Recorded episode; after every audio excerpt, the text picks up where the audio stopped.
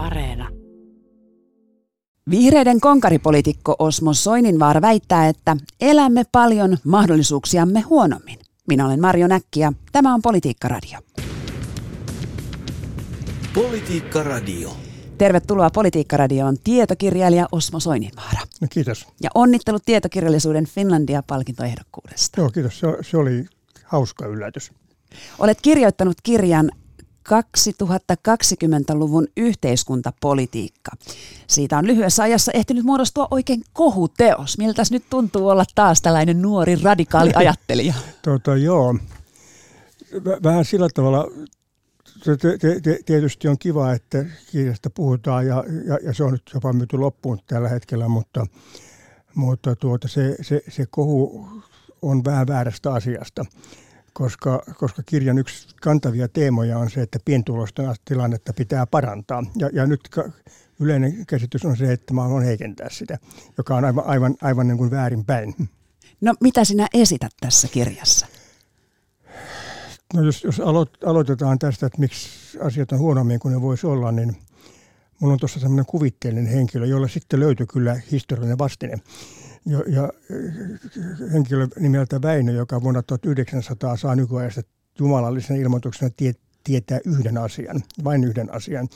Ja se on työn tuottavuuden 17 kertaistuminen. Ja sitten mä panen hänet miettimään, että miten me eletään.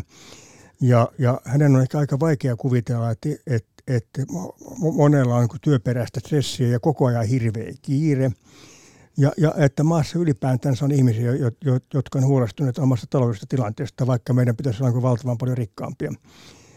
No tämmöinen henkilö sitten löytyi. Itse asiassa mun poikani huomautti, että, että tämmöinen on ollut olemassa. Ja, ja se, ei ollut, se oli siis viime vuosisadan kuuluisin kansantaloustieteilijä Lordi Keynes, joka vuonna 1930 kirjoitti, että miten lapsenlapsemme tulevat elämään. Ja, ja, ja hän osasi ennustaa myös tämän työn tuottavuuden kasvun. Ja sanoi, että työtä tehdään ehkä 15 tuntia viikossa ja, ja, ja talousuutiset on siirtynyt niin kuin johonkin erityislehtiin, eikä niistä nyt kukaan puhu. Sen y, y, oikeasti puhuu ehkä yhtä, yhtä paljon kuin perunaviljelyn tilanteesta nyt, että, et, että ja, ja, ja et, et kaikki taloudelliset kysymykset on ratkaistu. Ja, ja, ja, ja nyt sekä tämä Väinö että Lordi Keynes niin on vähän ollut väärässä tässä ennusteessaan. Ja, ja mä sitten pohdin, että kumpi tässä oikeastaan väärässä, me vai ne. Ja, ja, ja käsittelee, että, että, että kyllähän näillä resursseilla pitäisi elää niin, kuin, niin että, että, kaikille riittää. Ei tarvitsisi olla sillä tavalla ahne, että, että uhraa koko maapallon tulevaisuuden aika pienten taloudellisten arvojen takia ja niin edelleen. Ja, ja, ja, ja sitten myös että mikä, mikä maailmassa on vikana, kun me ikään kuin käyttäydymme väärin. Ja tämä 17 kertaistuminen, työn tehokkuuden 17 kertaistuminen tarkoittaa sitä, että nykyään me teemme kolmessa tunnissa sen, mikä oli tuottavuus silloin 1900-luvun alussa. Siis viikossa. Ja, ja silloin, viikossa. Ja, ja, ja, ja silloin siis tämän laskelman mukaan työviikko oli 50 tuntinen.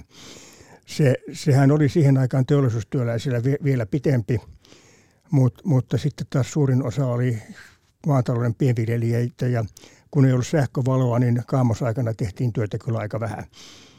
Ja nyt olemme tilanteessa, kuten jo mainitsit, että satoja tuhansia työttömiä ja, ja sitten me loput olemme burnoutin partaalla ja, ja työn tehokkuutta halutaan vain lisätä.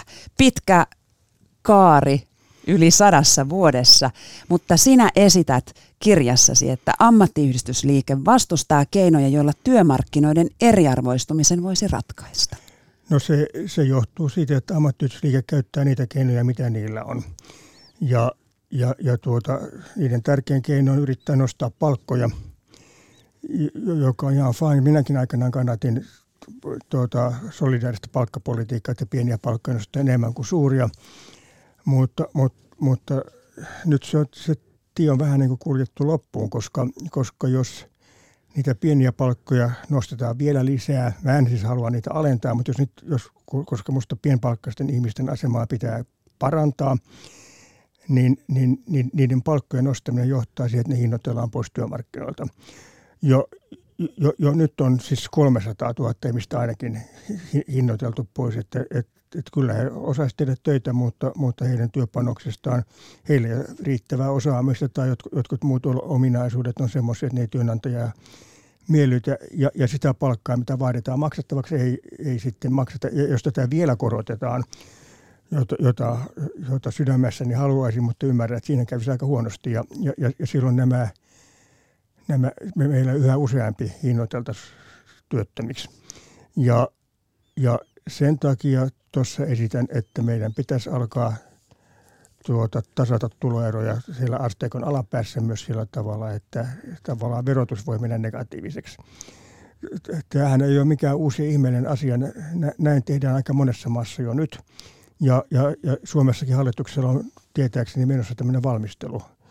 Mä, mä en muista, mitä se on joku työtulotuki tai joku, joku tämmöinen, mutta joka tapauksessa negatiivista tuloverosta siinä on kysymys. Eli tämä meidän progressio ei toimi niin hyvin kuin pitäisi mm. toimia. Niin, se, se, se tasaa kyllä niin tuloeroja rikkaiden ja keskitulosten välillä, mutta se ei tasaa e, eroja niin kuin pienituloisten ja vielä pienituloisempien välillä. Ja, ja, ja, ja, ja sen, sen takia tuota, tavallaan työmarkkinat ei toimi, ja jos ne, ne toimisi, niin, niin sitten ne olisi taas julmia, koska, koska sitten joidenkin ansiotaso jäisi liian matalaksi. Ja sen takia minusta meillä pitäisi olla pieni palkka sille ihmisille tulotuki. Automaattinen tulotuki, ei semmoinen, jota pitää anoa. Nythän tuota, yleisesti hyväksytään kyllä, että, että työnantajalle maksetaan palkkatukea, mutta, mutta se on hirveän byrokraattinen keino – ja, ja sitten siinä on se ongelma, että tämä työntekijä on sidottu siihen työnantajaan, koska, koska hän ei voi viedä sitä tukea mukana, jos on sitä mieltä, että tämä kohtelee mua ikävästi, mä haluan mennä naapurifirmaan töihin, niin, niin se ei onnistu, koska tu, tu, tuki ei seuraa perässä. Ilman tätä ongelmaa, niin sehän on ihan sama kuin kumpaan kautta se tuki maksetaan. Maksetaan se työnantajalle, niin että, että niin, niin kuin nyt palkkatuki maksaa palkasta puolet – vai, vai maksaako työnantaja huonompaa palkkaa ja, ja, ja työntekijä saa sen palkan sitten yhteiskunnan, sen, sen tuon yhteiskunnalta. Mutta, mutta, mutta se, että palkkatuki sitoo tämän työntekijän tähän kuinka huonosti käyttäytyvän työnantajan tahansa, niin se ei minusta ole hyvä. Eikä tämä kuulosta vähän siltä, että kansalaispalkka, jota sitäkin on jossain vaiheessa esitetty, olisi ratkaisu juuri tähän ongelmaan? Joo, se ja, ja, ja kansalaispalkkaa, tai se on nykyisin nimeltään perustuloa, koska se on englannissa muunnettu basic income, niin, niin, niin tuota,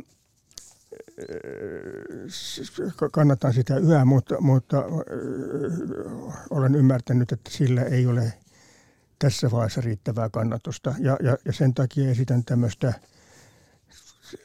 asiaa, tämä kutsun katkaistuksi negatiiviseksi tulovaroiksi. Eli että jos ansiotulot jää alle erotettavan tulon alarajan, niin, niin, niin sit, sitten yhteiskunta maksaa negatiivista veroa, mutta ei kuinka paljon tahansa, vaan esimerkiksi 200 tai 300 euroa kuussa. Ja sitten jos, jos tulot laskee vielä niin kuin pienemmiksi, niin sitten pitää siirtyä työttömyysturvaan ja soviteltuun päivärahaan ja, ja kaikkeen semmoiseen, jossa sitten syynätään, mitä sä teet. No mikä sinun kantasi on paikalliseen sopimiseen? Tuota, mä, mä en ole siitä kauhean innostunut sen takia, että se, se sopisi hyvin, jos se koskisi ainoastaan kasvukeskuksia, koska kasvukeskuksessa on toimivat työmarkkinat ja, ja, ja ketään, ketään ei voi kohdella väärin ja, ja työnantajat ei ole tämmöisessä monopoliasemassa. Mutta, mutta jos sitä paikallista sopimusta harrastettaisiin niin kuin yhden savupiipun yhdyskunnassa, niin se yksi työnantaja, jo, jo, jolla, jolla on oikeastaan monopoliasema, niin niin, niin, niin tuota, olisi liian vahvassa asemassa. Ja sen, sen kannattaa ihan samasta syystä, kun monopolikauppiaan kannattaa rajoittaa myyntiä, niin sen, sen kannattaa rajoittaa ihmisten palkkaamista, jotta se saa painetusta palkkoja alaspäin. Ja, ja, ja, ja silloin se minun mielestäni voi johtaa pienempään työllisyyteen näillä seuduilla. Sitten on mielenkiintoista nyt, nyt, nyt tämä taloustieteen Nobelin palkinnon saa, että niillä on ihan sama teoria, että, että, että minimipalkka siellä, missä työnantajan mark, niin määräysvalta on liian suuri, voi johtaa huonompaan työllisyyteen. Osmo Soininvaara, sinä esität tässä kirjassasi 2020-luvun yhteiskuntapolitiikka tällaisen erittäin riemastuttavan termin nimeltä leppoistaminen. Se ei ole itse asiassa. Tuossa on, tuossa on monta mun keksimää termiä, mutta leppoistaminen on kyllä vanha. Ja se, se tarkoittaa sitä, että, että sen sijaan, että niin kun, koko ajan kun tuottavuus nousee, niin se otetaan su, suurempana ja suurempana palkkana ja, ja, ja, ja la, lastenhuoneet on täynnä rojua, niin, niin, niin tuota, otetaankin se vapaa-aikana. Ja, ja tämä on itse, itse asiassa Keski-Euroopassa paljon yleisempää, että, että esimerkiksi hollantilaisista niin kuin valtaosa tekee osa-aikatyötä. Ja, ja, ja niin, niiden kes, keskimääräinen työaika on noin 80 prosenttia Suomen keskimääräistä työajasta. Kos, ko, koska ne ajattelee, että, että arvostavat sitä vapaa-aikaa enemmän. Ja nä, näin toivoisin Suomessa, tai tämmöisen oikeuden toivoisin suomalaisille, että, että sitä työaikaansa saa myydä minkä kokoisina palasina tahansa. Ruotsissakin näin on, että jos joku sairaanhoitaja soittaa sairaalan ovea ja sanoo, että saako tänne tulla töihin, niin ensimmäinen kysymys on se, että kuinka monta prosenttia. Jos joku sanoo, että 100 prosenttia työajasta, niin se varmaan puhuu ruotsia vähän suomalaisittain murtain. Mutta asia on meilläkin ollut keskustelussa. Nelipäiväistä työviikkoa ja kuusituntista työpäivää esitti muuan liikenne- ja viestintäministeri Sanna Marin vuonna 2019. Mutta tähän ei tartuttu. Tuota, joo, en, en, en minäkään ymmärrä sitä, sitä tämmöisenä että joku, e, niin kuin määräyksenä, että, että kaikkien pitää, vaan minä haluan, että ihmiset saa, saa itse valita, kuinka pitkää työaikaa ne tekevät. Ja tästä on hyvä esimerkki, että, että Hollannissa ja Saksassa ihmiset saa valita itse. Ranskassa tuli määräys, että 35 tuntia ja sakkoa, jos tekee enemmän. Ja, ja, ja, ja nyt Hollannissa ja Saksassa on paljon lyhyempi työaika kuin Ranskassa – ja, ja, ja, ja Ranskassa sitä, ne ovat oikeastaan luopuneet siitä, koska, koska virallinen työaika on 35 tuntia ja sitten tehdään ylitöitä. Ja, ja, ja, ja, ja tuommoinen sama kaikille, niin, niin se nyt ei vaan toimi. Ja sitä paitsi on ihmisiä, jotka pitää työstään. Että eihän, siis, se, tuota, mä kuulun itse niihin, jotka tekee siis selvästi enemmän työtä kuin pitäisi sen, sen takia, että, se, että että mä teen niitä asioita, joissa mulla on into, intohimo. Ja, ja olisin aivan kummallinen, jos, jos joku pääministeri tulisi sanomaan, että nyt sun täytyy lopettaa, niin to, että perjantaina et saa tehdä mitään. No mutta sitten seuraava kysymys on se, että kuinka kellään on varaa tällaiseen, tällaiseen toimintaan, että sitä vapaa-aikaa voisi aidosti arvostaa enemmän? Nyt kannattaa muistaa, että vuodesta 1990 palkat on noussut 50 prosenttia, että, että jos tyytyy sille, sille, sille tuota 30 vuotta vanhalle elintasolle. Ja vaikka ottaisi vähän enemmänkin, niin, nelipäiväisellä viikolla siihen kyllä pääsee. Sitten, sitten on vähän semmoinen fuskujuttu, jota, jota mä sanon, että se on oikeastaan tekee tästä hiukan epäreilun tästä valinnasta.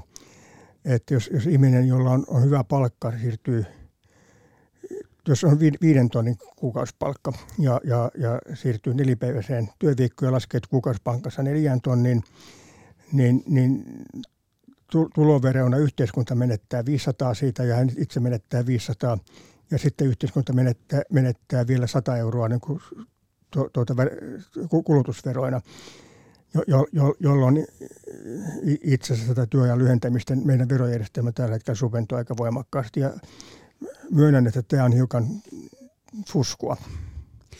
Lopulta ollaan kysymyksen äärellä työmarkkinoiden joustomahdollisuudet. Eli tätä Suomessa ei juurikaan ole.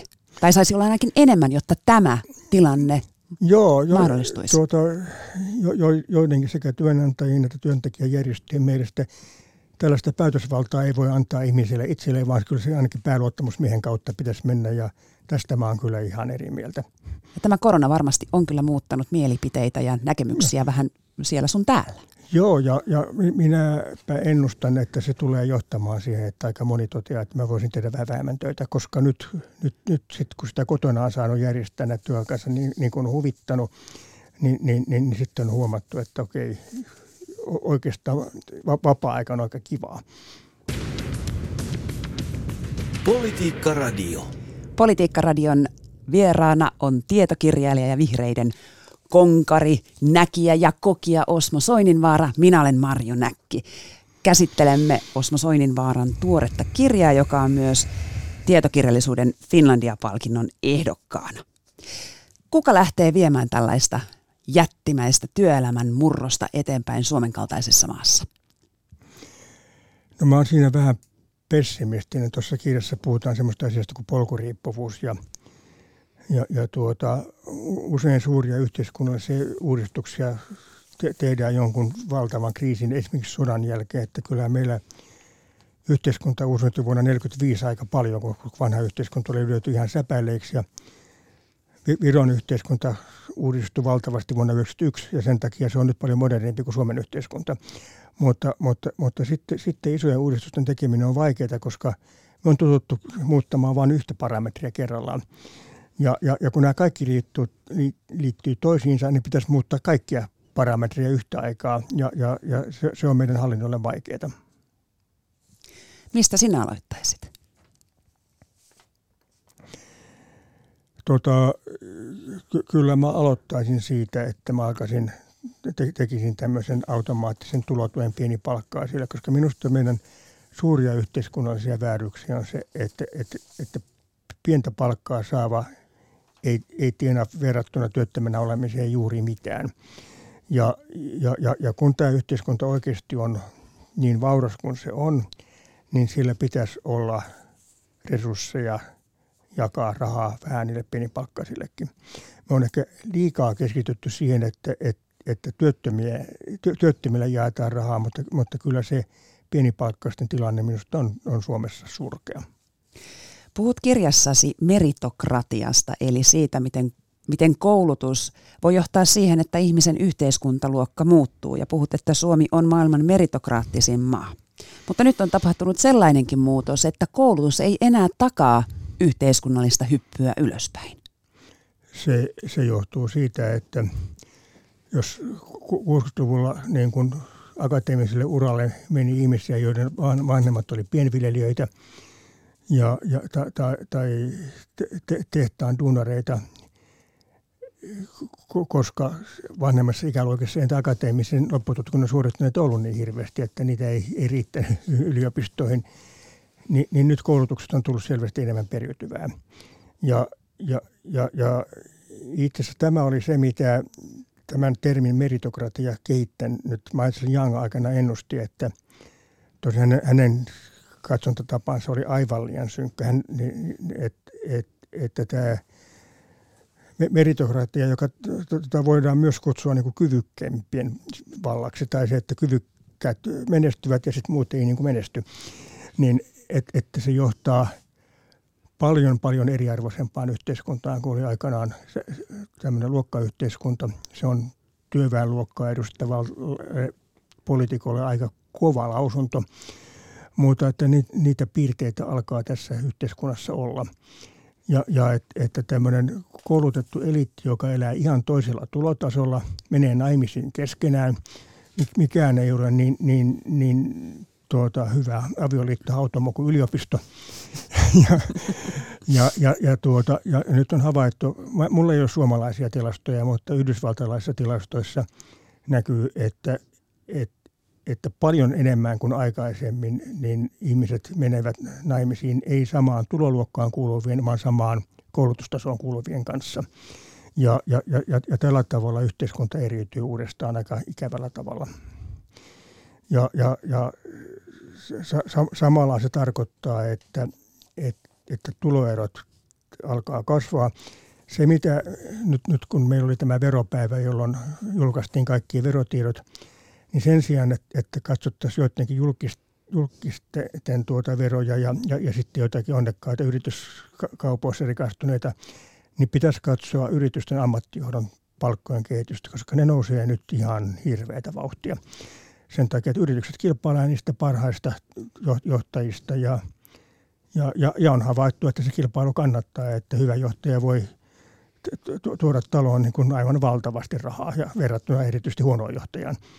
Niin, tai verrattuna varsinkin patruunayhteiskuntaan, jossa Suomikin eli. Joo, joo patruunayhteiskunnassahan tuota, tehtaanjohtajaksi meritoitu sillä, että oli, oli tehtaanjohtajan poika. Ja, ja, ja, ja se, ne eivät olleet kaikki hirveän hyviä johtajia. Jotkut olivat, ja sitten toiset ei ollut. Suomi on tuloeroissa mitattuna ollut ihan tasa-arvo, tasa-arvoisuuden nimissä maailman huippua, mutta näetkö, että tällaista repeytymistä olisi nyt tulossa? Tota, mä ennustan, että, että on tulossa, mutta, mutta tilastoista sitä ei vielä näy.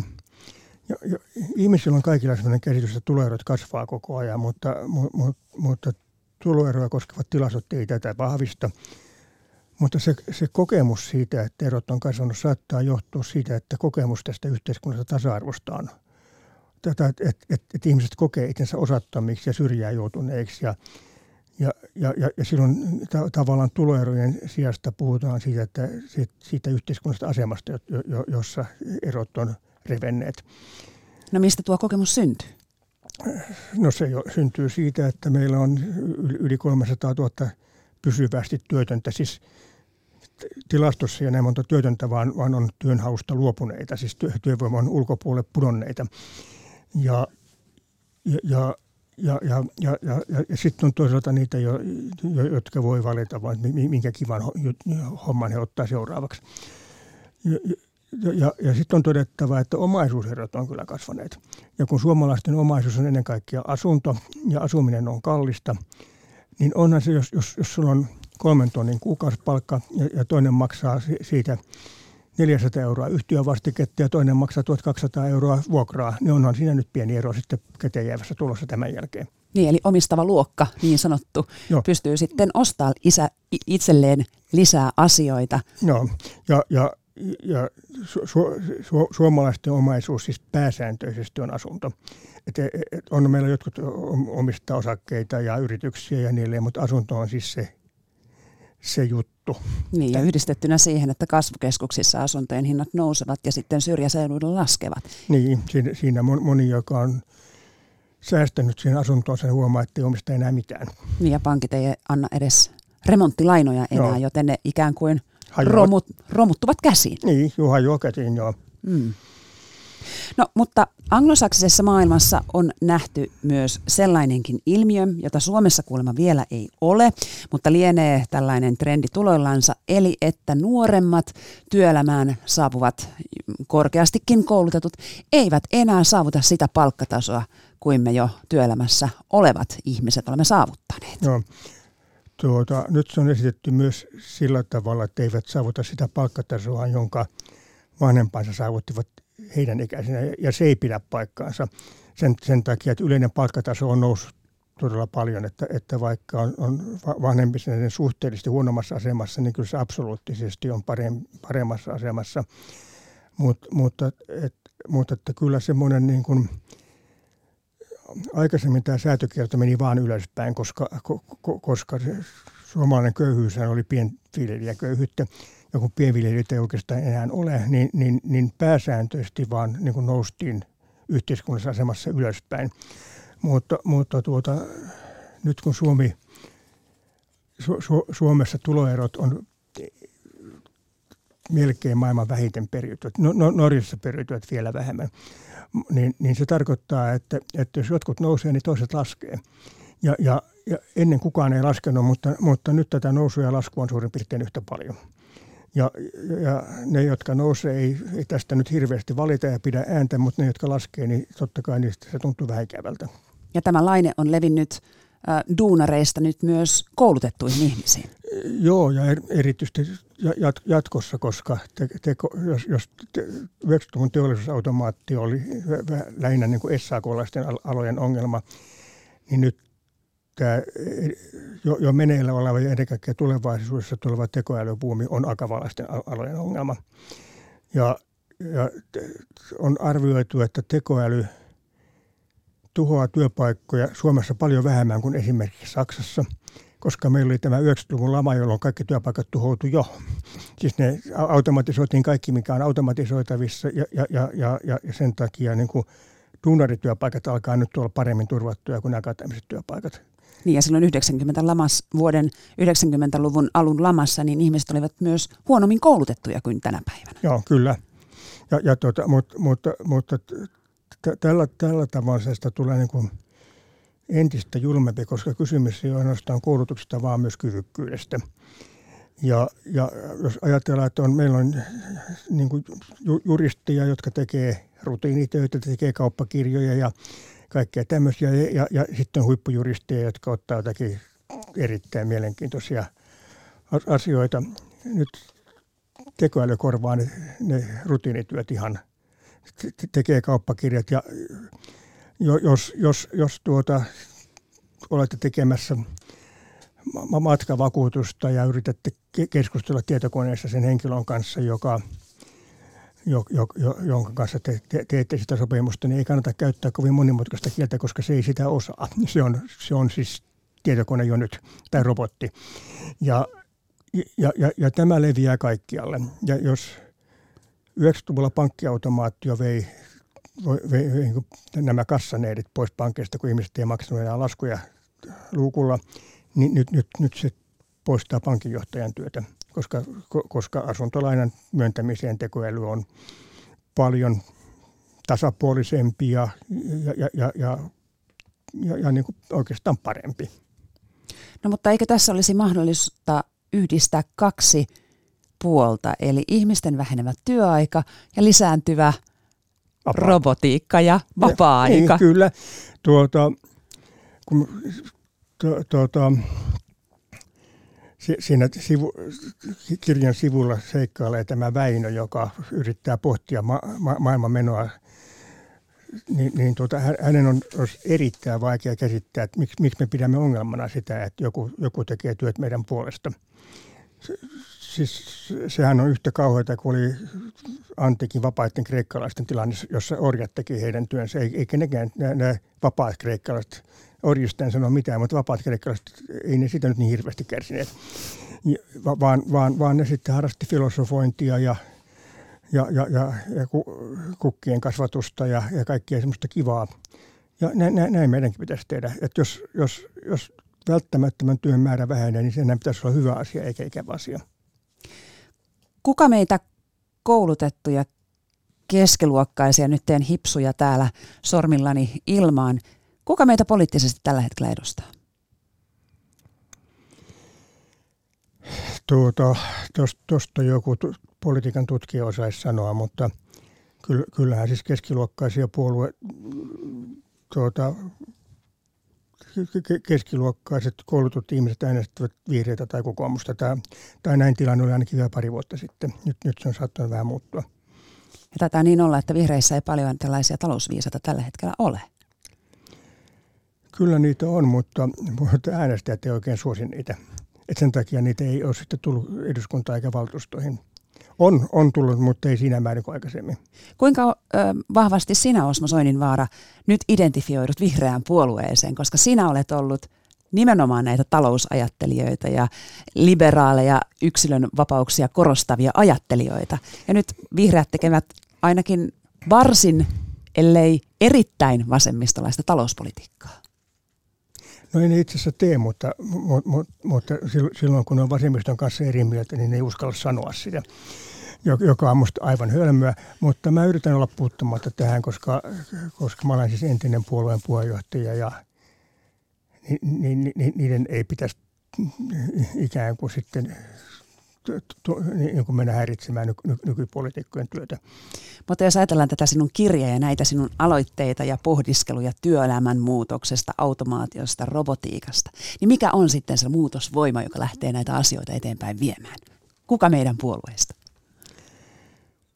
Ei välttämättä mikään erityisesti, mutta, mutta kyllä mä uskon, että jos kansalaismielipide alkaa vaatia muutosta, niin poliitikot seuraa perässä – mä, mä äsken sanoin, että en, en ryhdy nykypolitiikkaa arvostelemaan, mutta, mutta, mutta kyllä ne, ne, ne nyt nykyisin johtaa niin kuin kansaa rivien takaa, kun ennen johdettiin edestä.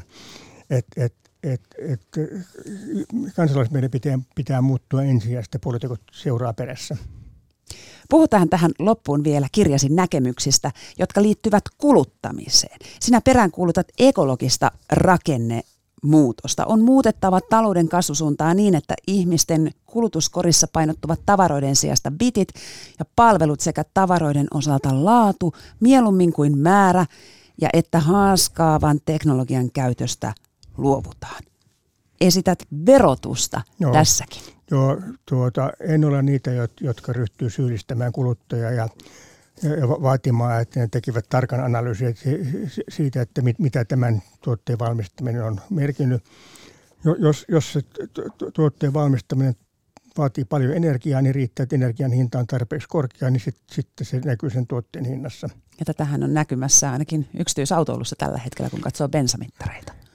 Joo, siinä, siinä saattaa olla eräänlaista kauppasodasta kysymys myös, mutta tuota, ja, ja, ja, ja on, siis onhan tämä hallitus myös lisännyt autoilun kustannuksia tekemällä tämän biopolttoaineiden sekoittamisvelvollisuuden joka vastaa ihan niin kuin veronkorotusta luonteeltaan.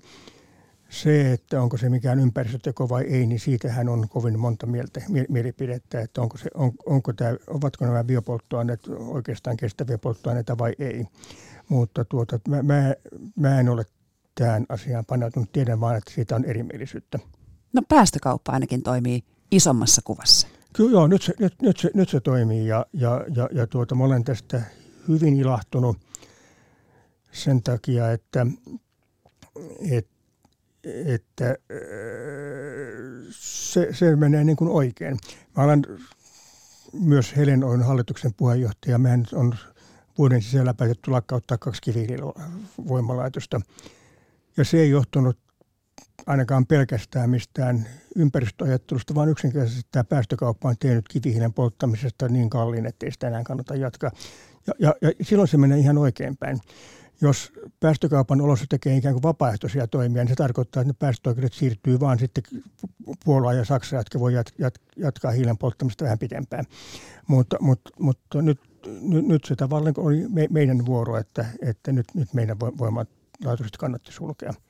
Näetkö, että kun sanoit, että ympäristön kuormitus ei näy hinnoissa, että tämä keskustelu olisi nyt edessä liittyen ruoan tuottamiseen, eli Joo. maatalouspolitiikkaan? Tuota, ma- ma- ma- ma- maatalouspolitiikassa nämä ympäristönäkökohdat on ihan sekaisin ja, ja, ja, ja tuota, se, jo pelkästään se, että lopetettaisiin turvepeltojen viljely – poistaisi puolet maatalouden hiilidioksidipäästöistä. Ja, ja niin se on ihan käsittämätöntä, että tätä ei tehdä. Ne on niin halpoja. Okei, totta kai sille yksittäiselle viljelijälle tämä on aika, aika hankala asia, mutta kansantalouden tasolla, tasolla se ei maksa mitään.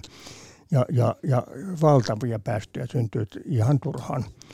Tuota, mun mielikuvissani on siis sellaiset niin voimakkaat ympäristöverot, jotka tuottaisivat hyvin paljon, saisivat tämän hintamekanismin toimimaan oikein ja, ja, ja, ja sitten tekisivät mahdolliseksi vähentää työn verotusta oikein kunnolla. Nyt, nyt, nythän meillä tavallaan veroja maksetaan lähinnä palveluista ja, hyvin vähän te, teoli, niin tavaroista, koska se tavaroissa ei enää ole juurikaan mitään työtä tehtävänä vaan, ne, ne, vaan ne, ne kustannukset ovat energia- ja raaka-aineita. Nyt jos energia- ja raaka-aineiden käyttöä verotetaan paljon ja työtä vähän, niin silloin se verorasitus siirtyy palveluita sinne teollisuuden puolelle. Ja, ja, ja saisi aikaan, että, että, että, että kulutus ei olisi niin tavarapainotteista ja, ja, ja, ja, ja tässä palvelut olisivat hyvin edullisia ja, ja ni, ni, niitä käytettäisiin paljon. Niin ja sanot suorastaan, että verotus toimii nyt parhaillaan päinvastoin kuin pitäisi. Niin, se, se menee ihan väärinpäin. Otat vielä kantaa kertakustannustuotteisiin. Tuotteiden, joiden jakamisen marginaalikustannus on olematon, pitäisi oikeastaan olla kuluttajille ilmaisia. Sano joku esimerkki. No te- televisio-ohjelman katsominen, ei, sitä, sitä katsonko minä vai ei, ei synnytä mitään kustannuksia. Okei, se, se, mun, se mun televisio laittiin sähkön, mutta sen, sen mä maksan itse. Ja, ja, ja, mutta sen, sen televisio-ohjelman valmistajalle ei synny mitään kustannuksia siitä, että minä katson sitä. Ja sen takia meillä Yleisradiossa ohjelmat tavallaan on, on ilmaisia tai, niin, tai sitten niistä on niin pakko maksaa, miten tämä nyt vaan määrittelee. Mutta joka tapauksessa se, se katsominen ei maksa mitään. Nämä, tuota, silloin kun joskus opiskelin kansantaloustiedettä, niin, niin, niin aina kuviteltiin, että, että, että tuotteiden hinta vasta asettuu sille marginaalikustannusten tasolle. Mä en tiedä, onko se ollut koskaan oikeastaan totta, mutta nyt se ei totta enää ollenkaan, koska on niin paljon informaatiohyödykkeitä. Ja, ja sen takia niille pitäisi keksiä jotakin fiksumpia tapoja. Museokortti on oikein hyvä tämmöinen tapa, koska kun ihminen maksaa vuosimaksua museoista ja sitten kun se käy, käy museossa, niin siitä ei aiheuta enää mitään kustannuksia. Tästä on voittaneet sekä museot et, että museossa kävijät ja, ja se on ollut aivan loistava, loistava keksintö. Näinhän meillä on myös puhelinlaskutus siirtynyt siihen, että, että, että sä maksat liittymästä kuukausimaksut, mutta et, et mitään sen käyttämisestä, koska ei siitä käytöstä aiheudu kustannuksia. Okei, sitten aiheutuu kustannuksia, jos se, jos se väylä tukkeutuu, jos, jos, jos, jos tuota, niin, niin kuin kapasiteetti ei riitä, mutta silloin kun ollaan kapasiteetin alapuolella, niin, niin tuota, käytöstä ei periaatteessa aiheutu mitään kustannuksia, ja sen takia se laskutus on siirretty siitä, että, niin, niin päin, että käyttö ei maksa mitään. Osmo Soininvaara, sano tähän loppuun, mikä sinun mielestäsi on seuraava yhteiskunnallisia muutoksia voimaanpaneva voima? Onko se ihmisten arvojen muutos? Onko sellaista näkymissä vai onko se joku pakon tai uhan, kuten ilmastonmuutoksen sanelema välttämättömyys? No pelkään pahoin, että näitä pakon sanelemia välttämättömyyksiä on edessä. Mutta, mutta sitten mä uskon myös tähän arvonmuutokseen, koska me ei olla enää niin köyhiä, että meidän pitäisi jo sen viimeisen euron perässä juosta. Ja, ja, ja sen takia ihmisillä on varaa suurpiirteisyyteen. Tietysti tämä koskee niitä keski- ja hyvätuloisia ennen kuin huonotuloisia. Mutta, mutta että kyllä, kyllä tämä, tämä muutos on alkamassa ja, ja, ja, kyllä se näkyy nuorten asenteessa. Tämä me, meidän sukupolvi, tai siis minun sukupolveni, ei sinun, joka on lapsuutensa asunut, elänyt hyvin köyhässä yhteiskunnassa, niin se ehkä koulutti arvostamaan rahaa enemmän kuin sitä pitäisi arvostaa nuorissa on tulevaisuus tässäkin asiassa? No kyllä joo. Kiitoksia keskustelusta tietokirjailija ja vihreiden konkari Osmo Soininvaara. Tämä oli Politiikka-radio ja minä olen Marjo Näkki. Politiikka-radio.